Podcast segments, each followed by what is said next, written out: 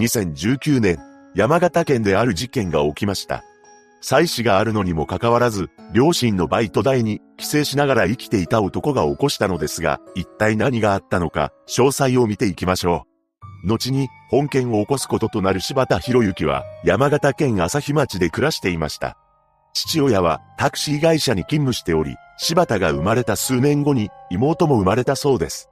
彼は高校卒業後、地元の自動車部品を製造する会社に就職しています。しかし、その職場は3年ほどで退職してしまいました。その後は職を転々としていたと言います。そのうちに両親が新しく自宅を建てたそうで、新築の一軒家で暮らすようになります。そして柴田が30歳頃の時に一人の女性と結婚し、実家を出て妻と暮らすことになりました。しかし、妻と暮らすために実家を出た柴田は、数ヶ月後に実家に舞い戻ってきたそうです。その理由は稼ぎがないというものだったようで、なんと結婚したというのに仕事を辞めていたのです。そのため、妻を連れて実家でまた暮らし始めたわけですが、彼には働くという思考回路は持ち合わせていなかったらしく、両親に依存していました。ただ、やることはちゃっかりやっていたようで、二人の子宝に恵まれたそうです。この頃になると、妹は実家を出ていたため、柴田の両親と妻、二人の子供と六人で暮らすようになりました。妻子に恵まれた柴田は無職を貫いていたのですが、妻は家計を支えるために食品会社でパート勤務をしていたと言います。ちなみに孫の面倒は柴田の両親が見ていました。とはいえ、孫娘が二人いるのですから、それなりにお金がかかります。柴田の父親はタクシー運転手を継続しており、母親も昼間はパート勤務をしていました。二人は穏やかで優しい人柄として周囲からも評判が良かったのですが、父親は職場の同僚に働かない息子のことを嘆いていたと言います。もちろん、父親は息子である柴田に対し、働くよう促していましたが、何度話しても、堅くなに働こうとしませんでした。この頃、父親は60歳をすでに超えていましたが、自宅のローンがまだ残っており、会社に懇願して勤務を継続していたそうです。しかし、それでもなお、お金が必要であり、柴田の両親は驚くべき行動をとったのです。なんと、事件から5年ほど前より、昼間の仕事とは別に、新聞配達の仕事を始めたそうなのです。つまり、父親はタクシー運転手と新聞配達、母親は昼のパートと新聞配達、柴田の妻は食品会社でのパートをそれぞれしており、家計を支えていたのです。それなのにもかかわらず、柴田自身は働こうとしなかったと言います。この状況に、柴田の母親も周囲の人に次のように不満を漏らしていました。息子は家に閉じこもって働く気がない。死んだ方がいい。このように呟いていたそうです。こうしてどうしようもない息子を持ったために働き詰めの毎日を送っていた両親ですが、柴田の就職や子育てをめぐって揉め事が続いたと言います。そしてついに、父親が柴田に対し、家を出て行け、と言い放ち、実家を追い出されてしまったのです。しかし、追い出されるだけで柴田の心は、改心することなく、また自宅に戻ってきました。その際柴田は両親に対し、食べられないから、と言ってきたそうで、両親は受け入れるしかなかったようです。ただ、40歳を超えていた柴田は、さらにさらにとんでもない行動に出たのです。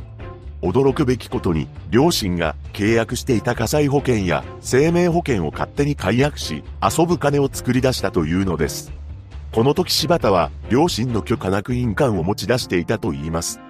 そして事件前になると、柴田の父親が顔にあざを作って出勤してきたことがあったそうです。その原因について父親は、二人の同僚に対して別々の理由を話していました。一人の同僚には車のドアにぶつけたと話し、もう一人にははしごにぶつけたと話していたそうで、本当のところの原因はわかりません。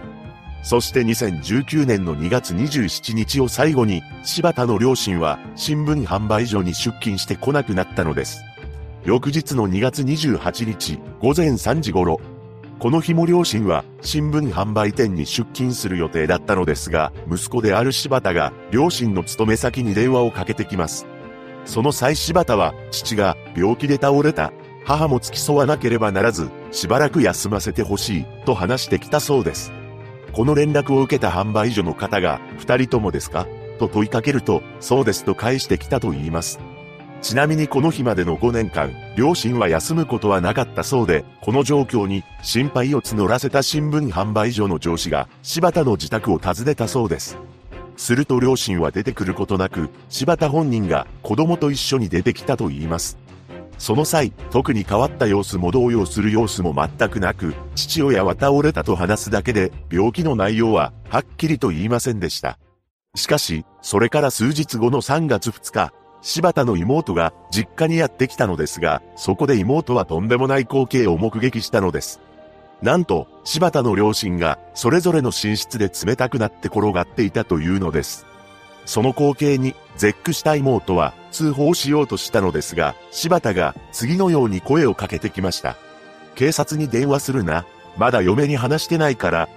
このように妹の通報を制止しようとした柴田ですが、妹はその言葉に従うことなく通報したのです。この時他の家族は自宅にいたと言います。柴田の両親の首には紐のようなもので圧迫された跡が残っており、警察は事件と断定しました。